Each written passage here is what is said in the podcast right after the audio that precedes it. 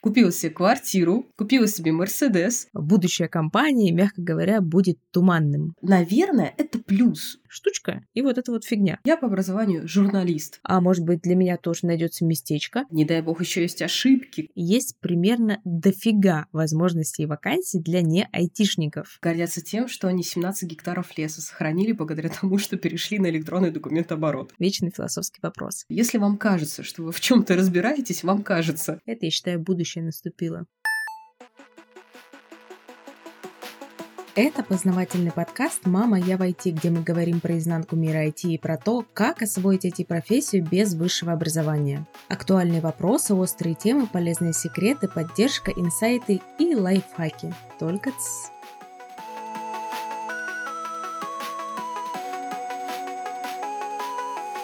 Привет, друзья из интернета! Меня зовут Мария Котова, и я уже несколько лет, как могу с уверенностью сказать, что построила успешную карьеру в IT. У меня есть айтишное образование и очень большой реальный опыт работы в разных компаниях и ролях. Например, сейчас я работаю в большой австралийской IT-компании, где у меня даже есть свой отдел. Благодаря всему полученному опыту я могу подсказать, как избежать некоторых ошибок и как срезать острые углы в процессе своего айтишного пути.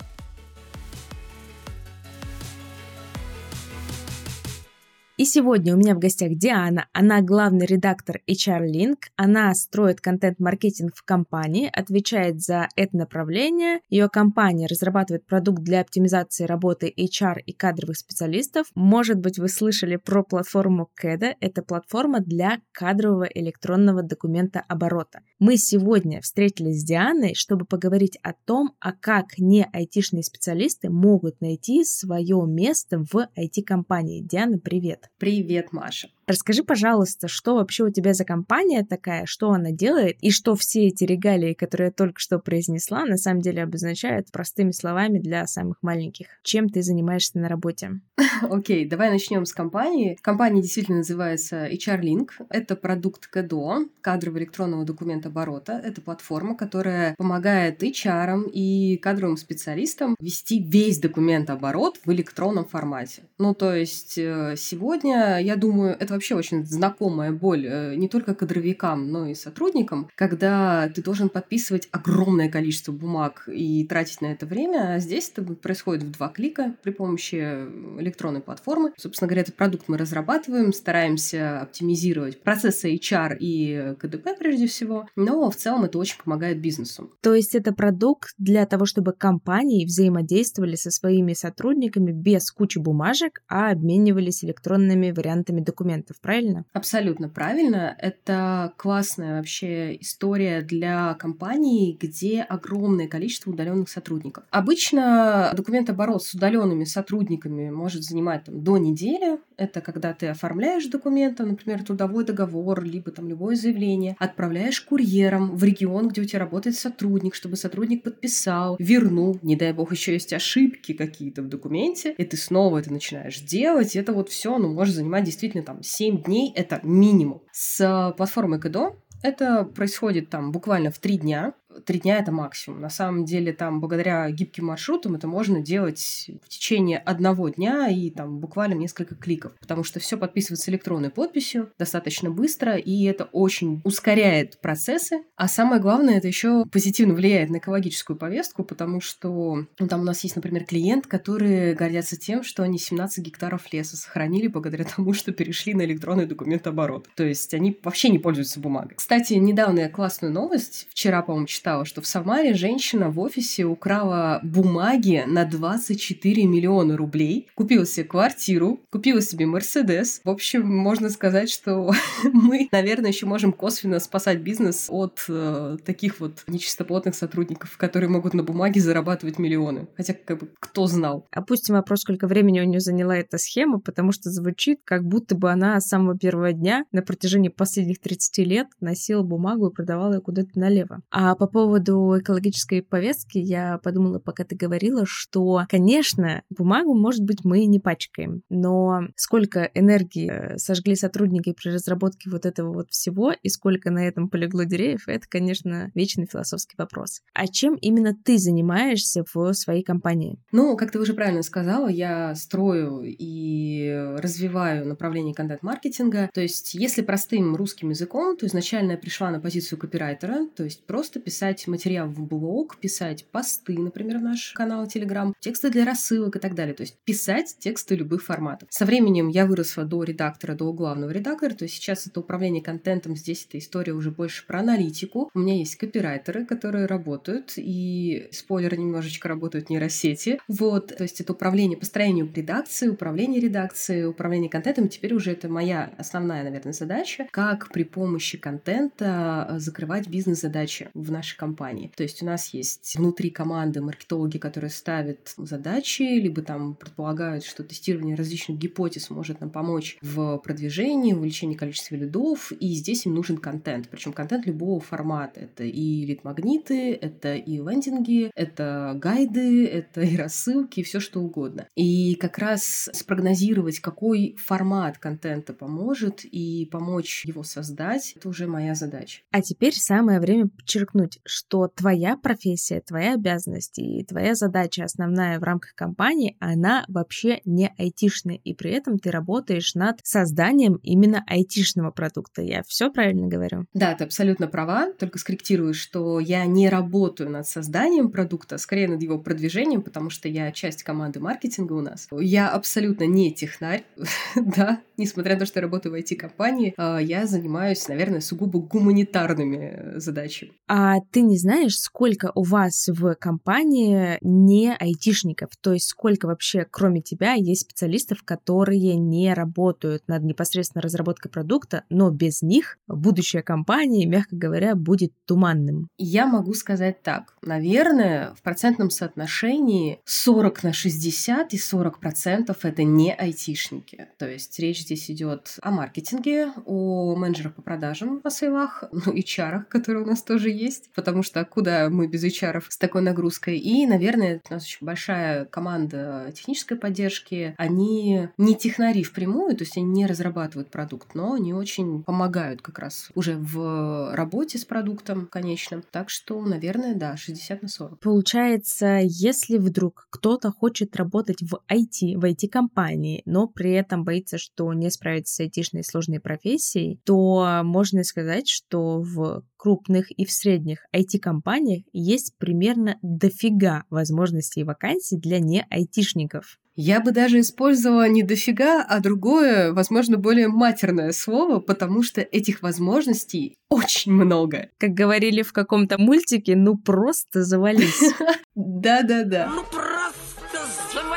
То есть, действительно, в любой IT-компании, это на самом деле, я думаю, что сегодня у нас есть некий стереотип, что айтишник — это обязательно человек, который связан с кодом. Это не так. В IT-компаниях не технари, не айтишники. Нужны не меньше. И, в принципе, я вообще, ну, возможно, потому что я не технарь, по сути своей, и по образованию, я придерживаюсь такого мнения, что гуманитарии очень нужны технарям. Это гармоничный баланс. Здесь мы можем вспомнить, я не знаю, например, Азика Азим, Азимова и вообще других фантастов, которые придумали тысячи интересных вещей, там роботы, лазер и так далее. А технари, потом инженеры это все воплощали в жизнь. И мне кажется, что если мы там даже сузим это до каких-то там IT-компаний, то есть чуть меньше э, будет масштаб, все равно менеджеры, гуманитарии очень важны, как люди, которые могут представить продукт людям, понять, что людям нужно, и донести до технарей вот этот момент из серии связующее звено между э, целевой аудиторией и технарями. А таких людей очень много. Здесь мы говорим и о менеджерах управления команды и так далее, и так далее. Здесь и аналитики, которые по продукту, которые занимаются именно маркетингом, непосредственно маркетологи, редакторы, райтеры, это даже дизайнеры. У нас в команде маркетинга есть дизайнеры. Это тоже ребята, которые не работают над тем же интерфейсом, они работают над продвижением продукта, то есть они разрабатывают весь визуал, который помогает маркетингу качественно продвигать продукт. Так что там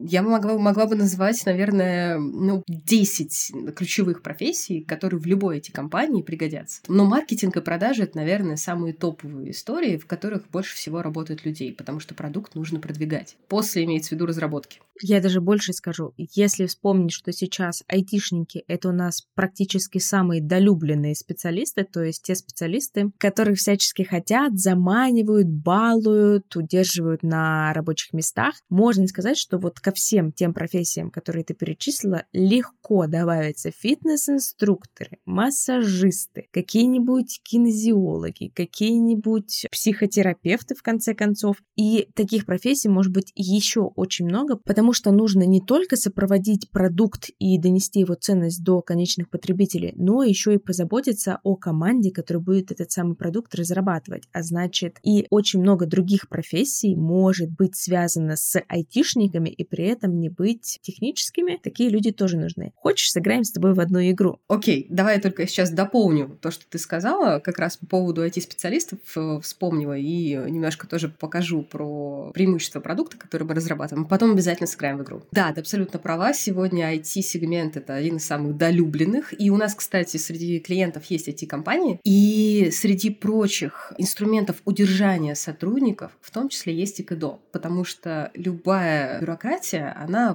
протормаживает процессы. И особенно такие нежные люди, как IT-специалисты, они не любят такое и легко уходят из такой компании. Согласна. Вот наши клиенты, которые именно IT-компании, они с большим удовольствием оцифровывают все процессы процессы документооборота, прежде всего кадрового, для того, чтобы это вот буквально реально происходило в два клика. То есть у нас есть кейс, когда IT-компания сказала, что у них на 80% меньше отказов от офферов стало, как только они внедрили электронный кадровый документооборот и смогли оформлять сотрудников без бумаги. Так что это в том числе и инструмент удержания и долюбливания, и не только айтишников, но в том числе. По поводу сокращения вот этих отказов и прочего, я же обучаю студентов, и некоторые студенты, аналитики или техписатели приходят ко мне от компании. То есть компания платит за их обучение, и у нас э, расчет происходит там, конечно, через интернет-банк, что уже очень давно всем известно и удобно, но документами мы часто меняемся бумажными через курьера, там, там или по почте, или еще как-то. И вот недавно меня пригласили выступить в одном университете, за денежки, конечно, и когда я спросила, как мы будем заключать договор о сотрудничестве, мне сказали, а у нас электронный документооборот. И тут я подумала, ну, наконец-то, потому что это настолько удобно и быстро, что тебе не надо никуда идти, ничего подписывать, договариваться с курьерами, кого-то встречать. Человек уже с ноги на ногу мнется, пока у тебя можно эти документы обратно забрать и унести. В общем, поддерживаю электронный документооборот, это тема. Тут электронный документооборот оборот, с которым ты столкнулась, скорее всего, это не тот продукт, который производим мы. Потому что есть ЭДО, это электронный документ-оборот, а есть КЭДО. Это абсолютно разные вещи. Вендор, который производит продукт электронный документ-оборот, это работа с внешними различными там подрядчиками. Он может не иметь возможности решать вопросы, которые решает кадровый электронный документ-оборот. Это абсолютно разные истории. Кстати, многие об этом не знают, у них так совмещение происходит, потому что, ну, какая разница, электронный документ-оборот там и там. А на самом деле это абсолютно разные продукты. Кадровый электронный документооборот — это история более узкая, более сложная и, самое главное, она такая более заточена на сохранение персональных данных, то есть там более жестко к этому относятся с точки зрения законодательства. Поэтому это совершенно другой продукт и абсолютно разные разработчики. Продукт, да, но вот сам подход, э, что тебе не нужно меняться бумажками, я в основном про это, потому что бумажки не только рубят лишние елки, кедры, березы, из чего там они изготавливают, оказывается, но еще и неплохо отнимают э, твои силы и время, чтобы эти все процессы стыковать, куда-то сходить, что-то забрать, подписать. Как правило, это нужно подстраиваться под чей-то график, а это не очень удобно. И пусть это не кадровый электронный документ, оборот в моем случае, но просто факт того, что можно меняться даже не сканами, а зайти в какую-то систему, там все сгенерировать и отправить, вот это классно. Это, я считаю, будущее наступило. Ну да, по сути, электронный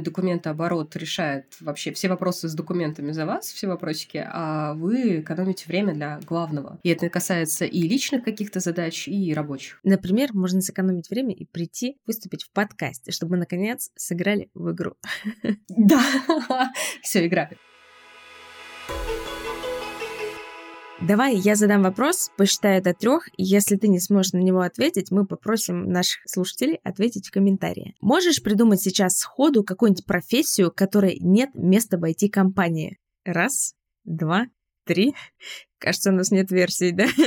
У меня есть версия, я хотела сказать э, выгульщик собак, а потом подумала, блин, но это ведь так круто, когда кто-то гуляет с вашей собачкой, пока вы пишете код. Поэтому, да, наверное, версии нет. А еще есть dog-friendly, там, ну, наверное, dog-friendly, кошек мало приносит в офис. Dog-friendly офисы, и если вы вдруг привели свою собаку в компанию, чтобы она не сидела, не скучала у вас дома одна, то даже в компании может открыться вакансия выгульщика собак, чтобы вы не отвлекались и не тратили на это время. Да. Получается, нравится. Ну, я, конечно, подумала про разных э, людей из металлургии или из машиностроения, например, зачем в эти компании столевар. Но если хорошенечко подумать, возможно, люди, которые умеют работать с металлами, с изготовлениями, они могут работать на производствах всяких электронных плат, микросхемы, вот этого вот всего. Поэтому вопрос к тем, кто нас слушает. Если вы знаете какую-нибудь профессию, которая не подойдет в IT, пишите в комментариях. Комментарии можно оставить на Apple подкасте или написать писать в моем телеграм-канале, который называется так же, как этот подкаст «Мама, я в IT». Пишите, будет интересно почитать ваши вариантики. Возможно, к тому моменту, когда вы будете слушать этот выпуск, он станет доступен еще и на YouTube. Если так, и вы слушаете нас на YouTube, можно оставить комментарий и там.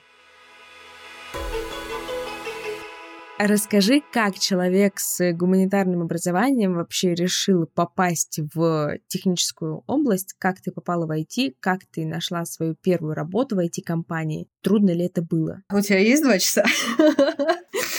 Ну да, давайте коротко. Э, прежде всего, ты уже упомянула, что по образованию я вообще очень далека от IT. Я по образованию журналист. И действительно, я проработала, получается, 6 лет на телевидении в должности журналиста, корреспондента, и продюсера, и так далее, и так далее. И, наверное, самое близкое на тот момент, что меня связывало с IT, это то, что основным направлением, по которому я работала, это были инновации. Это были инновации, разработки. Там я работала с вузами, с какими-то там передовыми компаниями, в том числе там айтишными компаниями. То есть я просто снимала про них сюжеты и рассказывала. На тот момент мне казалось, что я очень близка. Спойлер, господа журналисты, если вам кажется, что вы в чем-то разбираетесь, вам кажется. Потому что когда я приняла решение уйти из журналистики в никуда, будем честны, потому что... Потому что, ну, там были свои моменты, почему я ушла. В общем, я приняла решение уйти. На тот момент моя однокурсница, получается, работала в IT-компании HR мы общались, я даже не понимаю, с чего она приняла такое решение, но она мне сказала, слушай, хочешь быть пиарщиком в IT? То есть четыре незнакомые мне буквы, пиар,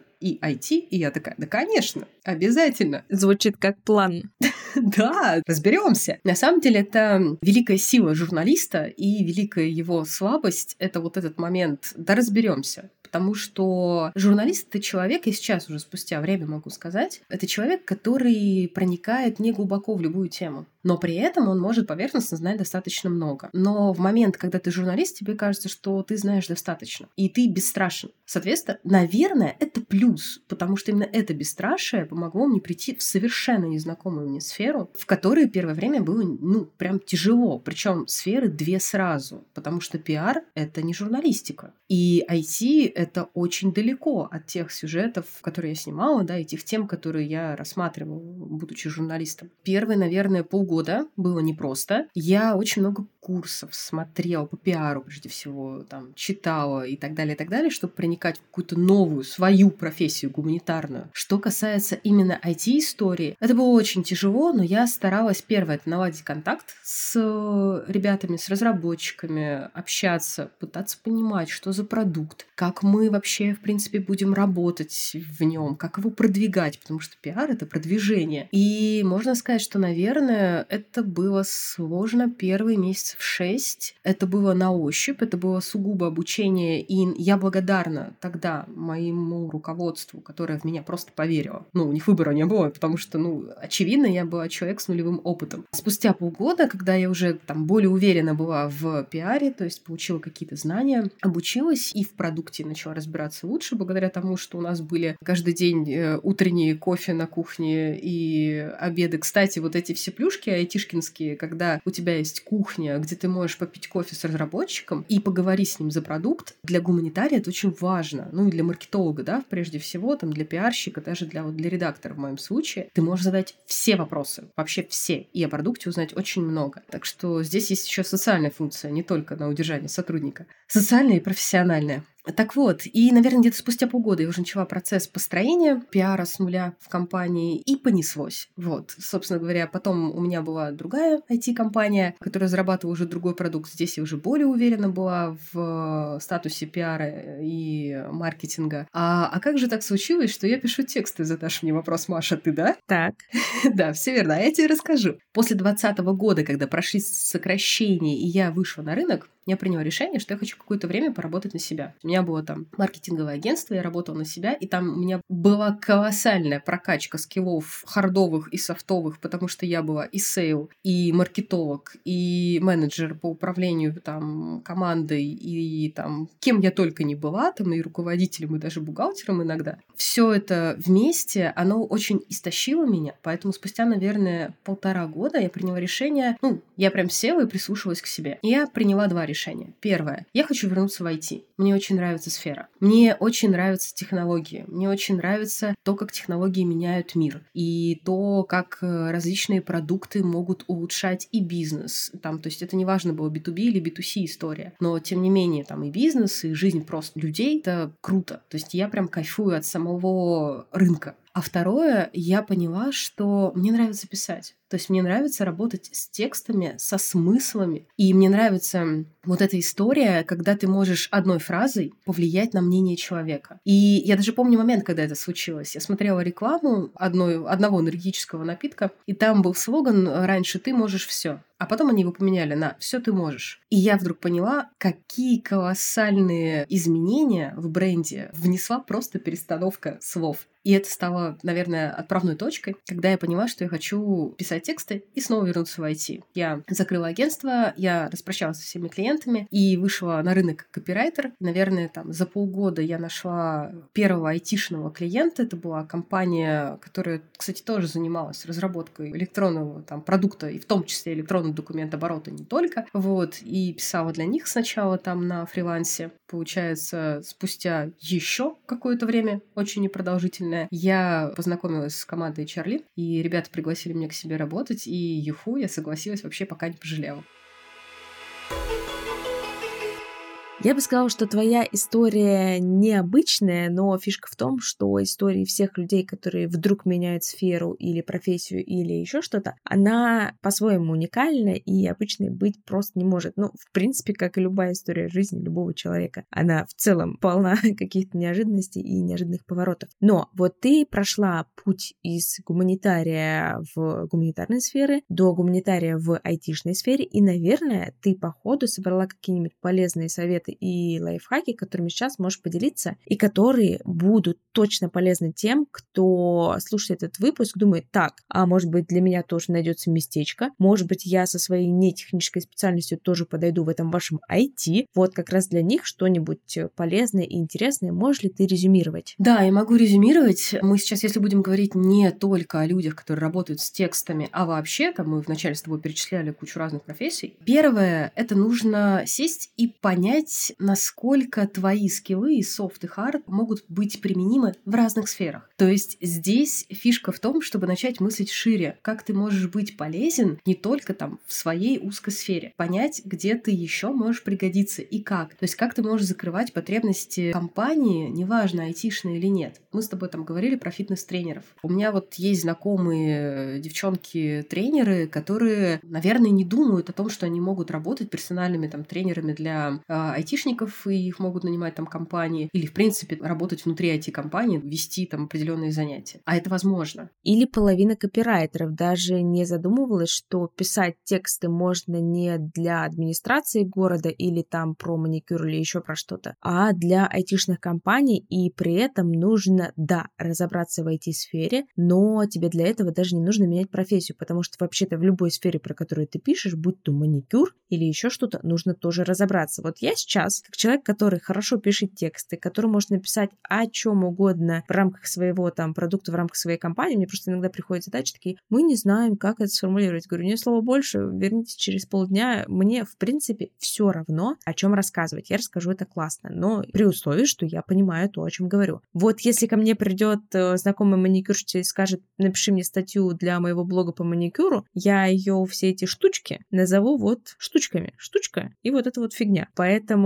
да, вам придется разобраться, но, как и в любой другой сфере, про которую вы будете писать. Ну да, если мы возвращаемся к копирайтингу... Да можно не возвращаться, можешь еще какой-нибудь пример придумать. Кто там у нас еще был? Преподаватель английского языка. Ну, мне кажется, это само собой разумеющееся вообще для IT-компании. Выгульщик собак. Мы с тобой уже предположили, зачем он может понадобиться. Няня. Вообще кто угодно на самом деле. Ну, потому что няня — это классная история. В IT-сегменте я недавно читала статистику. Сегодня 67% женщин, я думаю, как раз за счет, в том числе, вот редакторов копирайтеров, ну, то есть некоторых гуманитариев в IT-сегменте. Но мы сейчас говорим о том, что это люди, у которых есть семьи, и у них есть дети, и там есть разные заминки там, с садиками, или просто оставить ребенка не с кем. Есть же уже даже в России компании, где на базе там IT-компании есть некие некий детский уголок, и там есть аниматоры, есть э, няни, и это все может пригодиться. А еще, например, я сейчас подумала, когда смотрела на тебя в очках, потому что мы-то созваниваемся по видео, несмотря на то, что нас слышат только в аудио. Вот я смотрю на тебя в очках, смотрю на свои очки на столе и подумала, что штатный офтальмолог тоже, в принципе, ничего себе идея для вообще не айтишной профессии. Можно регулярно проверять зрение для своих сотрудников, может быть, давать какие-то рекомендации, вовремя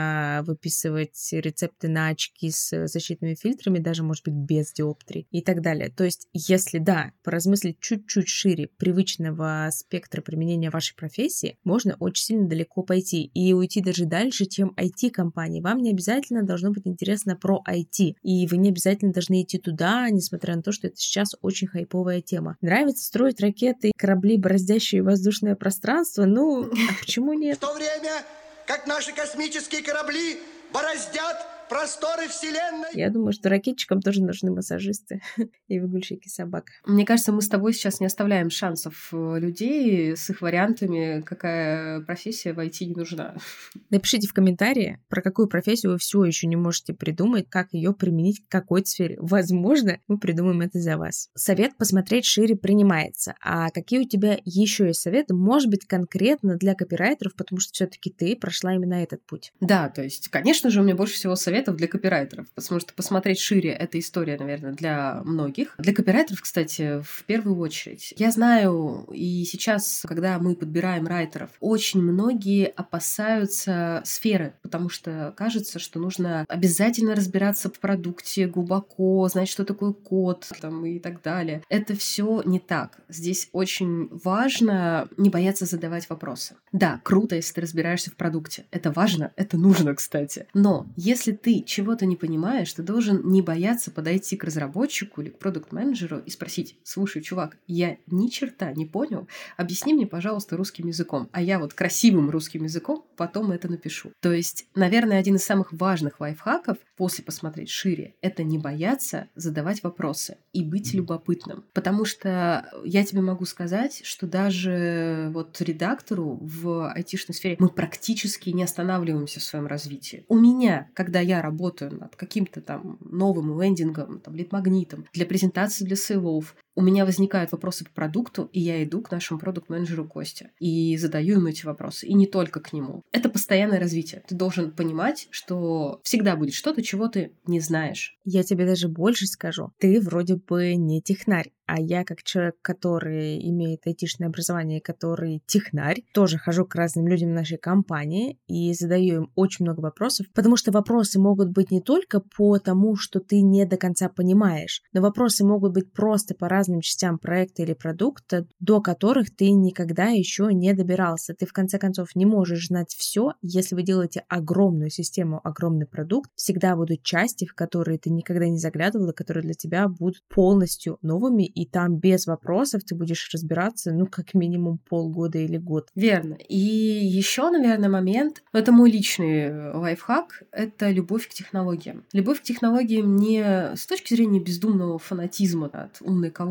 Или я там э, на днях пищала от восторга, когда одна известная компания электромобилей представила нового робота гуманоидного типа. А понимать, как любая технология может быть применима в жизни. Если ты копирайтер, который работает с B2C историей, как в жизни простых смертных людей. Ну, типа, как облегчить жизнь э, рядовой Маши или рядовой Дианы. Если речь идет о B2B истории, то как бизнес может решать свои ключевые задачи за счет технологий. Причем неважно, какого продукта, да, то есть я, конечно, говорю о КДО в первую очередь, потому что я вот работаю в компании знаю, да, какие бизнес-задачи может решать наш продукт, но на самом деле это настолько широкое поле, ты должен чувствовать это. Здесь мы, наверное, подключаем и эмоциональный интеллект в том числе, потому что, ну, это моя личная логика, не существует там B2B истории чистой, потому что даже, по-моему, мы, кстати, с тобой это обсуждали, что даже когда ты пишешь конкретному директору с предложением, да, или или для конкретного, там, например, директора по продукту или IT-директора текст, и он ориентирован на него для того, чтобы он понял, насколько там, полезен твой продукт. Это тоже B2C история. То есть ты должен понимать, как конкретная технология закроет потребность и боль, наверное, даже конкретного человека. Ну и потом масштабно, возможно, бизнеса. Может быть, да, не человека, но компании с одной поправкой. Решение о том, что этот продукт пригодится для этой компании, будет принимать все равно человек. Логичный вопрос, сразу же мы с тобой заговорили о технологиях. Какой ты видишь перспективу не айтишных профессий, а в частности копирайтеров с выходом нейросетей? То есть вот эта вся история, что нас всех заменят нейросети, в которую я, еще раз скажу, не особо-то верю, потому что полностью вычеркнуть людей из процессов нельзя. А, по крайней мере, ни одна нейросеть не сгенерирует тебе текст о том, что еще никогда не было описано. То есть если вышел какой-то новый продукт, новая фича, новое что-нибудь, очень сложно будет ее писать без человека. Но, тем не менее, ты как видишь будущее копирайтинга и, может быть, будущее не айтишных специальностей, в которых нейросеть тоже может поучаствовать вот не вытеснит ли она этих самых не айтишных специалистов? Ну, смотри, ты говоришь про описание продукта, это такая техническая больше история, то есть технический писатель, ну, собственно говоря, да, описывает э, продукт. Мы, если говорим о маркетинге, здесь, наверное, чуть больше вольности можно себе позволить. Мы работаем с нейросетями, э, я работаю с нейросетями, давай так это назовем. И когда только был вот этот хайп на нейросети, я, как человек, который в восторге от всего технологического, такая, отлично, сейчас мы как все прямо дадим, всю рутину им.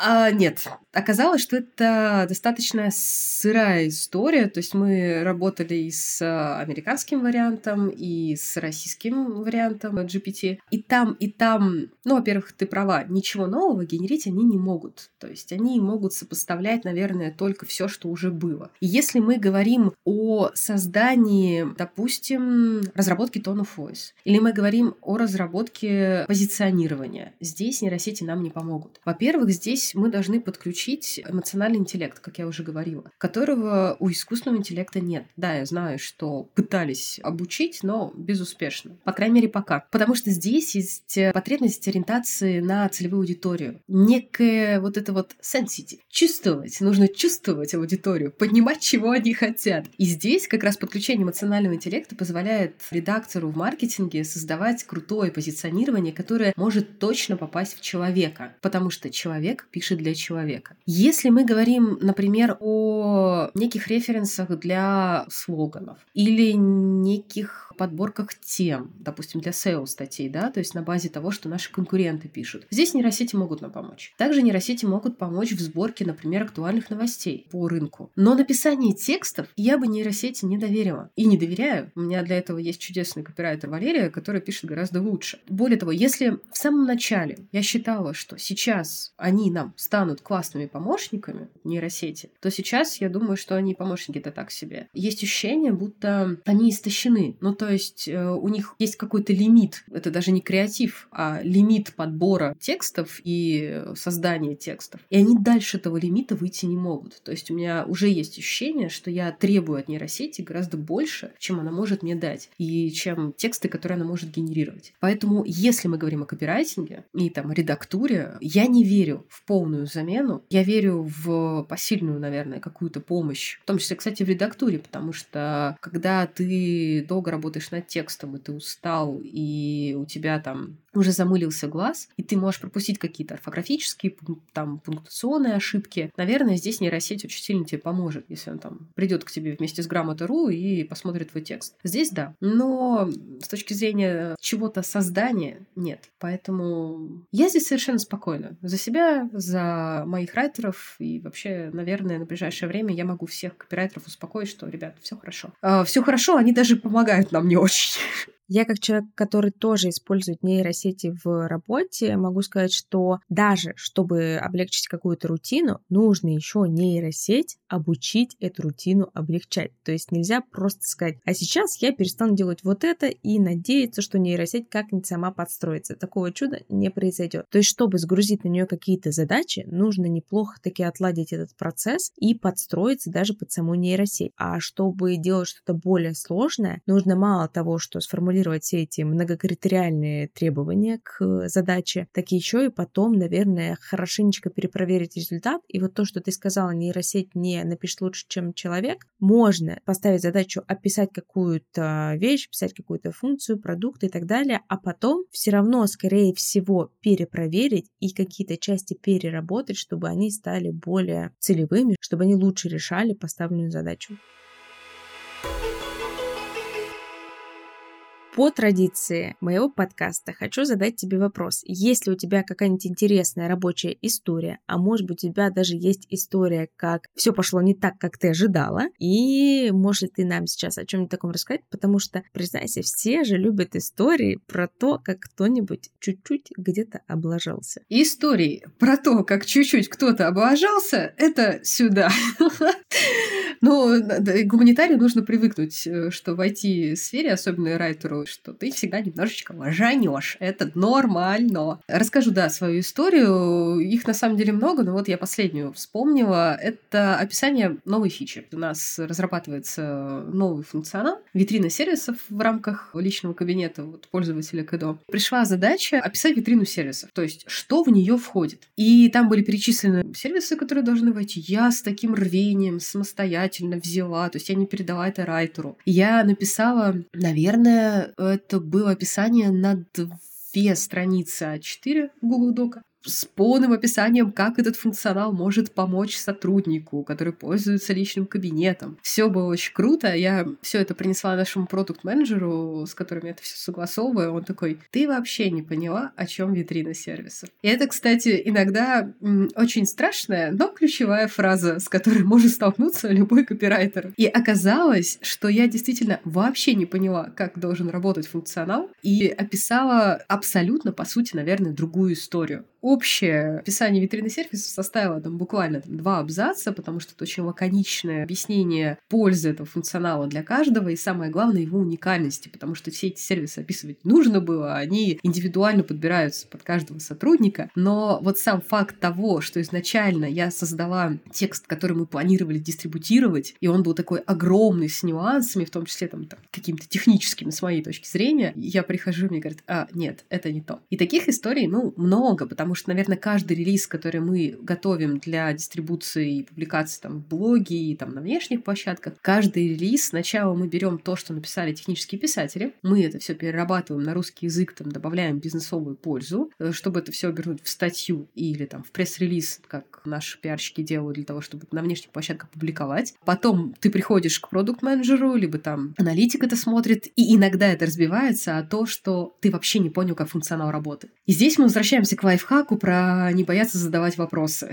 потому что это история перманентная. Ну, то есть нужно понимать, что, наверное, не случится такого момента в IT-истории, когда ты будешь в продукте разбираться так же хорошо, как разработчик, что тебе не потребуется ни единого вопроса. Но тут вопрос, когда эти вопросы задавать, наверное. Слушай, ну даже разработчик никогда отлично не разбирается в том куске, который создал не он. То есть есть команда, есть несколько команд даже, которые работают над одним продуктом. Если ты отлично понимаешь все в своей части, то, как мы уже обсудили, в части соседа, ты можешь не понимать ничего. Я иногда подхожу к ребятам по работе и говорю, слушай, а вот эта штука как работает? Там вот эта часть. И мне отвечает, например, тимлит команды одной, что, слушай, вот это делали не мы, и я тебе вот деталей не расскажу. Сходи вот к такому-то человечку и спроси у него, потому что они это разрабатывали, и они тебе на вопрос этот ответят. Поэтому даже разработчики не обязаны, не могут и вообще-то не будут разбираться во всем. Но понимаешь, когда речь идет о гуманитарии, в IT-компании есть ощущение, что ты априори немножечко глупее. И твои вопросы, они делают из тебя такого немножечко дурачка. И люди боятся просто задавать вопросы. Поэтому я вот за время нашего с тобой разговора уже столько раз повторила, что не нужно этого бояться, это очень важно. Потому что, как ты правильно сказала,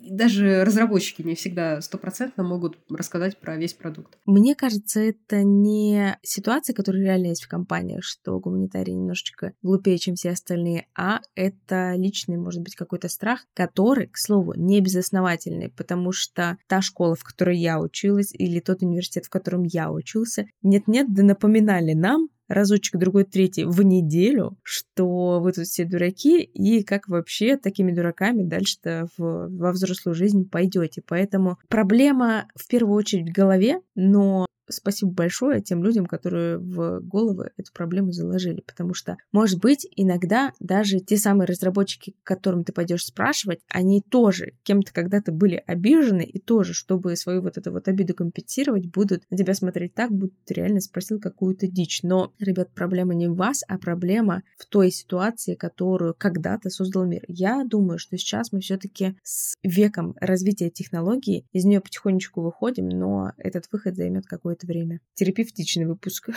Да, я с тобой абсолютно согласна, что это личное восприятие, как раз это имело в виду. Я помню, как мне в школе сказали, что, о, ну ваша девочка, даже не мне, а моим родителям, ваша девочка хорошо пишет текстики, там, сочинения. Математика это не ее. Ну и, собственно говоря, все, с этого момента все началось, там, вот это разделение. Да, я согласна, что все проблемы в голове, но я тут хотела, знаешь, что сказать? Я, поработав в разных компаниях, на телевидении, когда у меня было агентство, я работала с клиентами, и клиенты были абсолютно разные. И вот в IT-сегменте, я тебе могу сказать, с моей точки зрения, что, наверное, IT — это одна из самых экологичных историй в плане как раз коммуникации. То есть именно в IT-компаниях я могла задать практически любой вопрос, и получить ответ. Причем, ну, достаточно подробный. И от технаря прежде всего. То есть, наверное, не было ни разу в моей жизни, чтобы я пришла с вопросом к разработчику, к менеджеру, и меня там, грубо говоря, послали. Нет. И более того, я даже не помню момента, чтобы со мной разговаривали из серии типа «ты дурачок». Не все были терпеливы, скажем так.